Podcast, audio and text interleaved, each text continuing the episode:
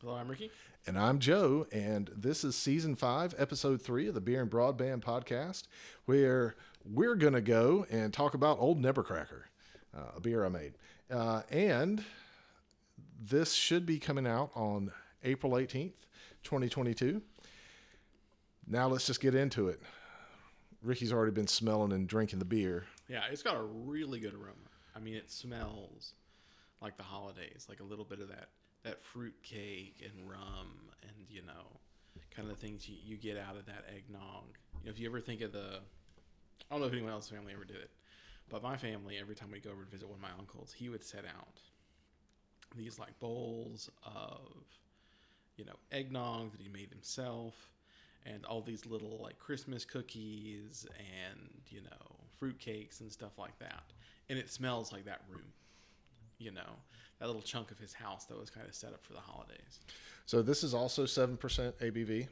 It's not a high ABV beer, but it's kind of higher for a beer. Mm. It is a holiday spiced ale. It was um, something that I just I found a like company that I, it's the same company that made the uh, Thunder Cookie mm. uh, beer that that we'll talk about a little bit later on. So I made a couple of different beers over Christmas. Um, I made this one. I made the one that I made last year, which was the Holiday Spice Ale from Brewer's Best, and then I made the uh, Thunder Cookie Gingerbread Stout. Mm-hmm. And I, I, don't know which one I like the best out of the three. Yeah, I mean overall flavor is not bad at all. A little bit sweet, got a lot of spice to it. Um, and unlike some of the stuff we drank earlier in last episode, this one, while on the tongue you don't get the individual spices as much, you do in kind of the after flavor. Mm-hmm. You know, especially now on the, like the podcast, I'm talking afterwards. That kind of lingers around for a while. Oh yeah. So yeah, that's really good. I mean, this is also, you know, I know some people with their holiday ales like to heat them up and serve them a little warm. You know, I think this would probably work really well with that too. Yeah. You know, I think the the warmer that this gets, the more it's going to open up. Yeah. It, well, it it does. I like it cold.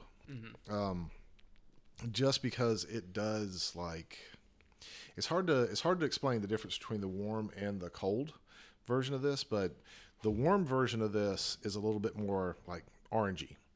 Yeah. And this is a little bit more malty, I guess. So I like this like as a sipping beer more cold. Yeah, I could see this. You know, it has um, that kind of like citrus rind, citrus pith yeah. sort of flavor to it that's really muted when it's cold. But I could see if you heat this up, that would really come out. Yeah, and it's good if that's what you're looking for. If you're looking mm-hmm. for like a warm, you know, kind of beer, it. I just um, I feel like it's just this is where it shines the most uh, after having it both ways. Yeah, yeah. yeah. Um, and I'm definitely making this one again, like just like it is. I think it's a you know ten out of ten can't really like improve on it so so much, you know, more than what it is. It is the perfect holiday spice ale. As a matter of fact, it might become my regular recipe for holiday spice ale instead of the other one. Yeah, I mean it's really not bad. You know, I was I was telling you Joe earlier that uh, me and my wife found a bar we've been going to a few times. You know, get pub food and a couple drinks. And uh, the first time I went there, because they don't really have a menu with any drinks on it, I was like, oh okay, well, I mean, I'm not just going to ask some random person for a random cocktail that I don't know if they have because I'm socially awkward when I meet new people. So nah, they, they've got some taps. There's all these new things I haven't tried. I looked over and I tried like two or three, um, you know, different commercial beers, and this is better than than any of those three. I really mm-hmm. struggle to get any of those glasses down. So you know, as much as we can come in here as people who drink a lot and brew a lot and say, oh, it could be a little bit more open on the back end or something like that. I mean, it's still better than most commercial beers you're gonna grab. I agree. Uh, I mean, there's tons of commercial beers that I that I love to mm-hmm. you know um, drink. So it's not like I'm I'm saying I'm brewing better than that. And this was a kit, so I'm not the person who like made the recipe or anything like that. But this is just so good. And between like the three beers that I made over Christmas, I made a whole bunch, but the three that I specifically targeted for like the holiday season this is like the perfect uh, expression of like a holiday ale. Um, mm. I, I, think it's the ales and stouts, like they're in a pyramid of like good things, but they're on different sides of it, or maybe even like in a box. I don't know, yeah. but they're they're on different sides of whatever shape that is. So, I'm not saying it's better than the the stout that I made. I am saying that I probably prefer this one to the um, the uh, holiday spice ale that, that we made, which uh, that that one is good, but it's not as good as you know some of the things that I've made since then or afterwards. Not as good as some of the pyments and wines and things like that that I've made. So yeah. Uh, so if you are able to get your hands on Old Nebercracker, and uh, I don't remember the shop uh, that that makes it, but they're on the East Coast. Um, I think they're up towards um, uh, the uh, like Maine, Massachusetts area. I'm not 100 percent sure, uh, but they they they distribute through Amazon, but they also have their own website and like a couple other things like that, and it's pretty fantastic. Yeah, it is really. It's, So um, I I think I've shown you this. Have I shown you the Miyoo Mini? maybe. Maybe it's an old retro. It's a retro handheld. Um, I don't. Oh yeah, yeah, yeah. I, I showed talking I showed it about. to Yeah, you a couple. so. Yeah, Yeah, yeah. it's a little like Game Boy, but it's about this big. Uh, I did not bring it over here. Uh, as a matter of fact, I'm going to let you talk for a second. I'm going to get up, walk over there, and get it, and then I'm going to hand it to you, and you can mess around with it while I kind of explain what it is. Play is.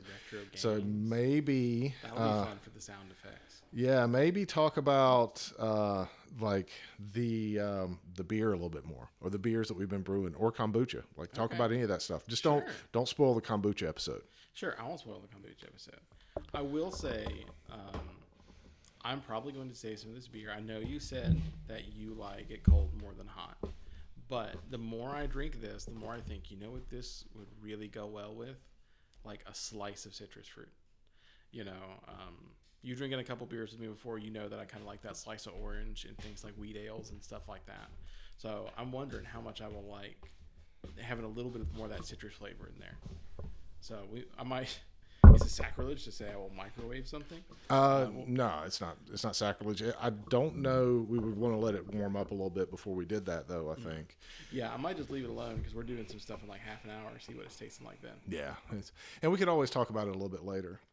So the Miyoo Mini is like you know uh, one of those like it's a retro handheld arm chip that's on a board and uh, you know all that stuff. But it's I haven't charged it in about a week, uh, so it's got a fairly decent battery life to it.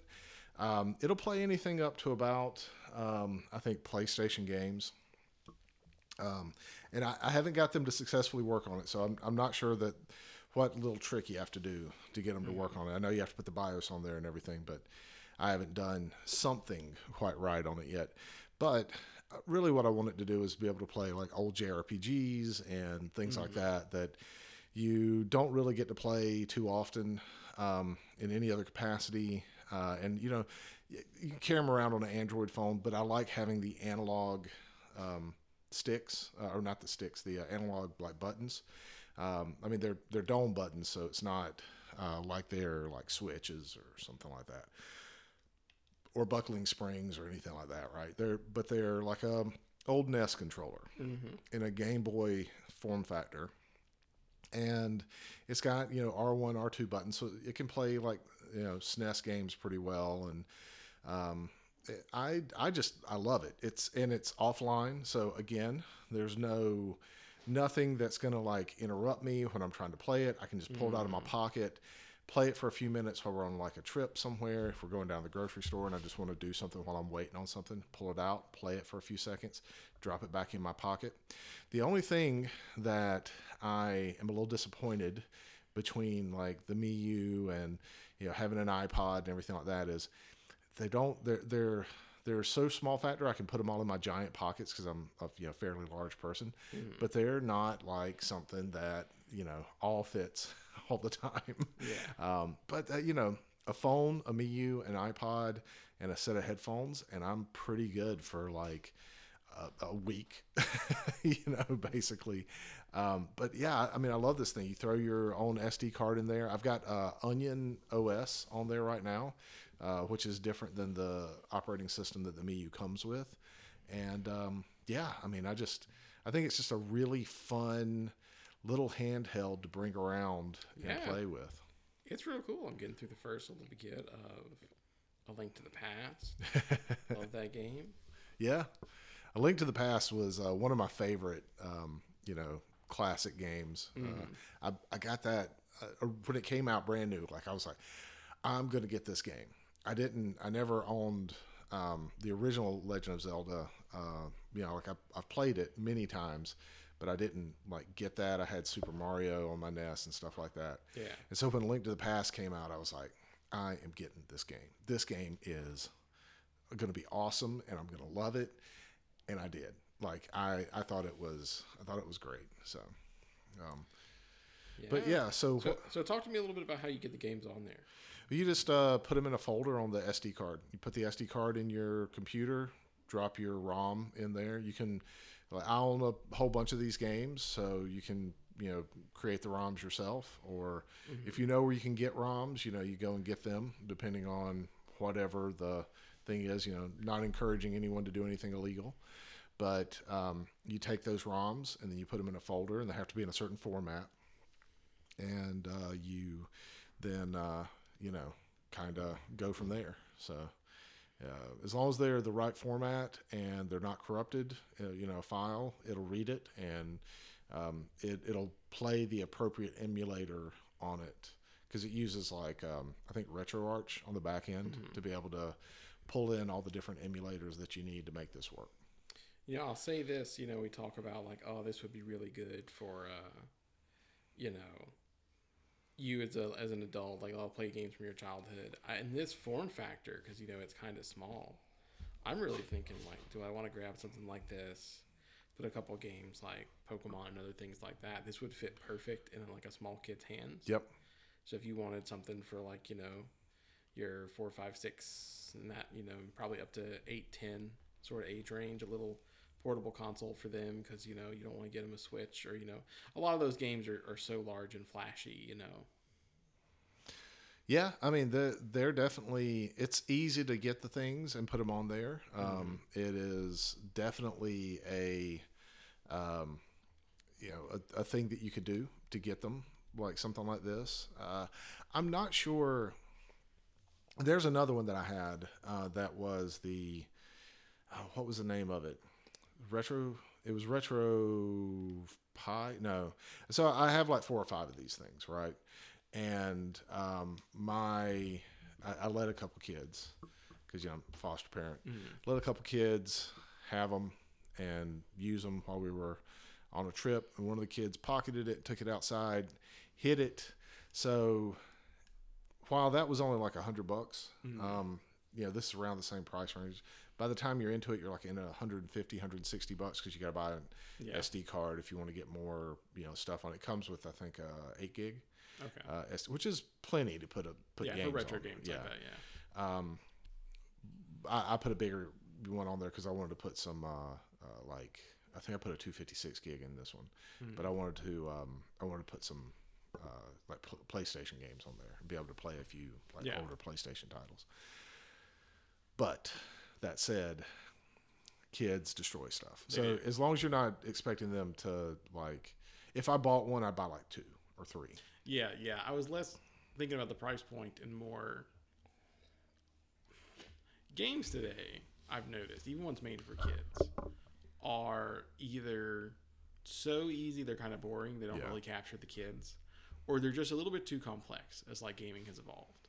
You know, there's not too many good, you know, boom, here's a top down, there's only like two buttons that really do stuff sort of sort of game. Yeah. Um, so like we've had a hard time getting Delilah, our daughter, who she's going to be turned five in a couple months, into games because she likes to play games, but you can't really do it. Right. You know, um, not in any way that like is enjoyable for her. So like something like that, especially as you know she's going to be starting to learn reading skills fairly soon. Yeah. You know, a simple Pokemon game where like, oh, I'm just kind of clicking these buttons and you're walking around and you're seeing cute little creatures. You know, she loves to watch me play Pokemon, but when it's it's now like 3D and you Yeah. gotta actually aim stuff, she doesn't have the really for her size. The controllers don't fit her in a way that she Right. can do that. So you know something like this, that's that nice small little handheld. I mean, that's what my generation. You know, Yeah. granted we were a little bit older than five when we were playing on them, but like that's what we did. Yeah, yeah, absolutely. I mean, the, the they're a big hit with kids, and you can play something like simpler games like 1942, where they just have to kind of like dodge stuff and, Yeah. and shoot shoot things. You know, they're hard games, so they'll die a lot, but you know, what do they care? They're having a blast. Yeah. that doesn't matter. I never cared when I was in arcade and didn't make it past the first level. Yeah, exactly. So yeah, I, I mean, I think uh, it, you're exactly right. It is a perfect game hand, console for kids. Um, I also think that it's a very pocketable console that you can just slide into your pocket and carry with you. So Yeah. from that standpoint, it's not something that I would sit there and play for hours, even though. You know, like there's a couple of like old JRPGs that I've gone back and I've started playing. Um, Like uh, what was the the the one that I was playing the other day? Um, I don't remember. Anyways, I was playing one. I just sat there and just played it up until I got to a certain point where you have to just grind, and then I just kind of was like, eh, you know, whatever. I'm, I'll come back to it later, which I, I do. Like I'll grind a couple of monsters every like five. But that's the beauty of this because it's got autosave states. You don't have to go to like a thing. You can just hit the button combo. It saves it, and you can pick it back up like Oh, in yeah, yeah. 15, 20 minutes, an hour, a day, whatever you feel like you want to do. So like I'm really happy with this. And I think it's powerful enough to play like Ren'Py games and stuff like that. So there are probably some modern games that you could play on it too. Yeah. Yeah. So um, I, I, I teased this last time. I switched from Mac, Windows to Mac at work. I got an M1. I got an M1 MacBook Pro. Um, you know, work provided it for me as a replacement for my older laptop. Uh, and, you know, I, I even got an SD card, a one terabyte SD card, and I put it in there. And now I have 1.5 terabytes of space on this thing. And I've been putting it through its paces, seeing what sort of engineering work I can do, what scripts I can run on it. It handles all that stuff pretty fine. Um, I, I would like to have more memory because it's only got 16 gigs, I think, of unified memory on it. Um, but yeah, I've been running it and it's been pretty good. Now, this is not the only time we're going to talk about this, but just my initial impressions. So, before I start talking about it, what do you think the experience is going to be like? Because I've kind of hinted at it. I've said a few mm-hmm. things. I've shown you a few things. What do you think so far? In all honesty, I expect your overall experience for the amount of time you've had it is, is probably going to be fairly good. I've always stood by that I think Apple does make good machines. They're just not price pointed correctly. They're a little expensive for what you get. And depending on what type of power user you are, it can have problems. So I know as like a network engineer, it doesn't always fit as well. But the opposite is for like a software engineer. I mean, there's a lot of advantages to using Unix over Windows when you're doing software development. You know, I've considered a couple times doing that same switch just for that reason, so that everything I program on Windows, when I move it over to Linux, I don't have to go, okay, now anything that operates with the OS, I need to go and make sure that it actually still works Yeah. Um, because there's a lot of you know things that that don't quite match up. A big one, you know, is network people. I've got a lot of scripts that try and ping a device to, to see if it's online when generating a report. You know, you get, I think, um, one. You know, you get a binary value. It's just not. I guess it's not really a binary value because you can't get two during like errors. Right. But basically, like one and two are successful, zero not successful. That flips Yeah. when you move to Linux. So like that code has to like go in and go, okay, change those values around or make the script aware if it knows which OS it's on, you know, stuff like that. So yeah, there's there's advantages depending on where you are. But maybe that's a long-winded answer to say after two weeks, I don't think you've had a long enough time to run into any major issues. Well, you'd be wrong. Oh, I've had some pretty major issues with it, but I've been able to overcome. Okay. uh, for my workflow. So my workflow is that I have three monitors that uh, sit around me, and um, famously, Macs don't work with three monitors. They Oh, only work with two. Yeah, yeah, yeah. Um, and the M1 Mac, even though it says it will run three monitors at a certain like you know thing, because of the way that it's set up, it doesn't actually run three monitors. It only can output to two. Oh, okay. Yeah, so you have to have like a dis- like a, a multiplexer, like a muxer, to be able to do the other one. So you have to like have some sort of USB thing. Yeah. I don't have that. So my third monitor is just kind of sitting there on my desk, but I've got my two uh, ones that are that are sitting there. Um, so that's my first problem. The second problem Well, the, and I'm going to try to overcome that by getting an ultra wide screen. If work will buy it for me, Mm-hmm. I'm going to put that on my desk, and that is going to be my one monitor, and then my other monitor will be Yeah. the third monitor. Um, we'll see how that works out. I don't even know that the Mac can hold the resolution that I'm buying for it, so, Mm-hmm. but I'm hoping for. it. I'm, I'm hedging my bets by getting a lower resolution, higher refresh rate monitor, and hopefully Okay. that'll work out Yeah, yeah. Um, so I think it's a 1440p monitor versus like a 4K. Okay. Yeah. Yeah. Uh, so it it plays games. Well, there's a couple of AAA games that while they have to be M1 compatible, uh, I've been able to play through like Steam and stuff like that. Um, which I mean, that, that's not a productivity thing, but just from a graphic standpoint, it can actually like play like Tomb Raider and things like that. Those are translated to the M1 chip. Okay. A couple of games like Baldur's Gate 3, which I'm actually interested in, being able to like play por- portably, looking more for like a Steam Deck sort of thing. But knowing that I have a laptop now, that if I'm going on a trip or I need to go someplace and I've got this thing with me, it's got the graphics power to be able to do something like that. That's pretty great. Uh, and it seems to run it fairly well off of an SD card. It's not too bad. It takes a little while to load up because the SD card is pretty slow on the Mac for some reason. Okay. So, yeah. Um, so it's it's been pretty powerful from that standpoint. Um, I, I think the only other thing that I've had a really major issue with is getting input into it. I use like a Logitech keyboard, and I'm, I'm just I'm mm-hmm. very particular about the things that I have. I'm not you know it's a mechanical keyboard, but it, it lets me do all this stuff and just being able to like have the right key combos to be able to like move between the screens and everything like that that's kind of esoteric and not very easy Yeah. so i've had issues with it with my workflow but overall it is a more powerful machine than the last one that i had Okay. Well, that's good. yeah um, so the last thing that we were going to talk about is gaming on a chromebook but i think i'm going to save that for next time Okay. because we're kind of running out of time. We got to go. It's about time for D and D, and uh, you know the dog is restless. He wants food uh, and things like that, and so we got to go set up for that. So I think we're gonna we're gonna cut that out and we're gonna put that on the next one. But did you have anything else you want to say about the MacBook? No, I'm good. I'm glad it's working out. I'll be I'll be watching your progress with it. Uh, I might make the switch whenever my next refresh comes up too. Yeah, I think I think that's probably going to be my suggestion to people, especially given that the Lenovo's are kind of Yeah, I wasn't super happy with my last upgrade. Yeah, You know, it was really almost. I mean, I didn't notice any difference switching to a, a laptop that was three years newer. You know? Yeah, exactly. The Lenovo's have not been the my last two have not impressed me a whole lot. Now the, my my T four fifty four eighty T four eighty was awesome, but my P series Lenovo's I had like a two P fifty ones or a P fifty one and a P fifty two. I've not been happy with at Yeah. all.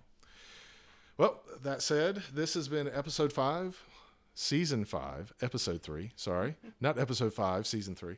This has been season five, episode three of the Beer and Broadband podcast. We have a Twitter, a YouTube, as I mentioned last episode, and uh, a Patreon. And so you can engage with us in any of those places. That's all down in the notes.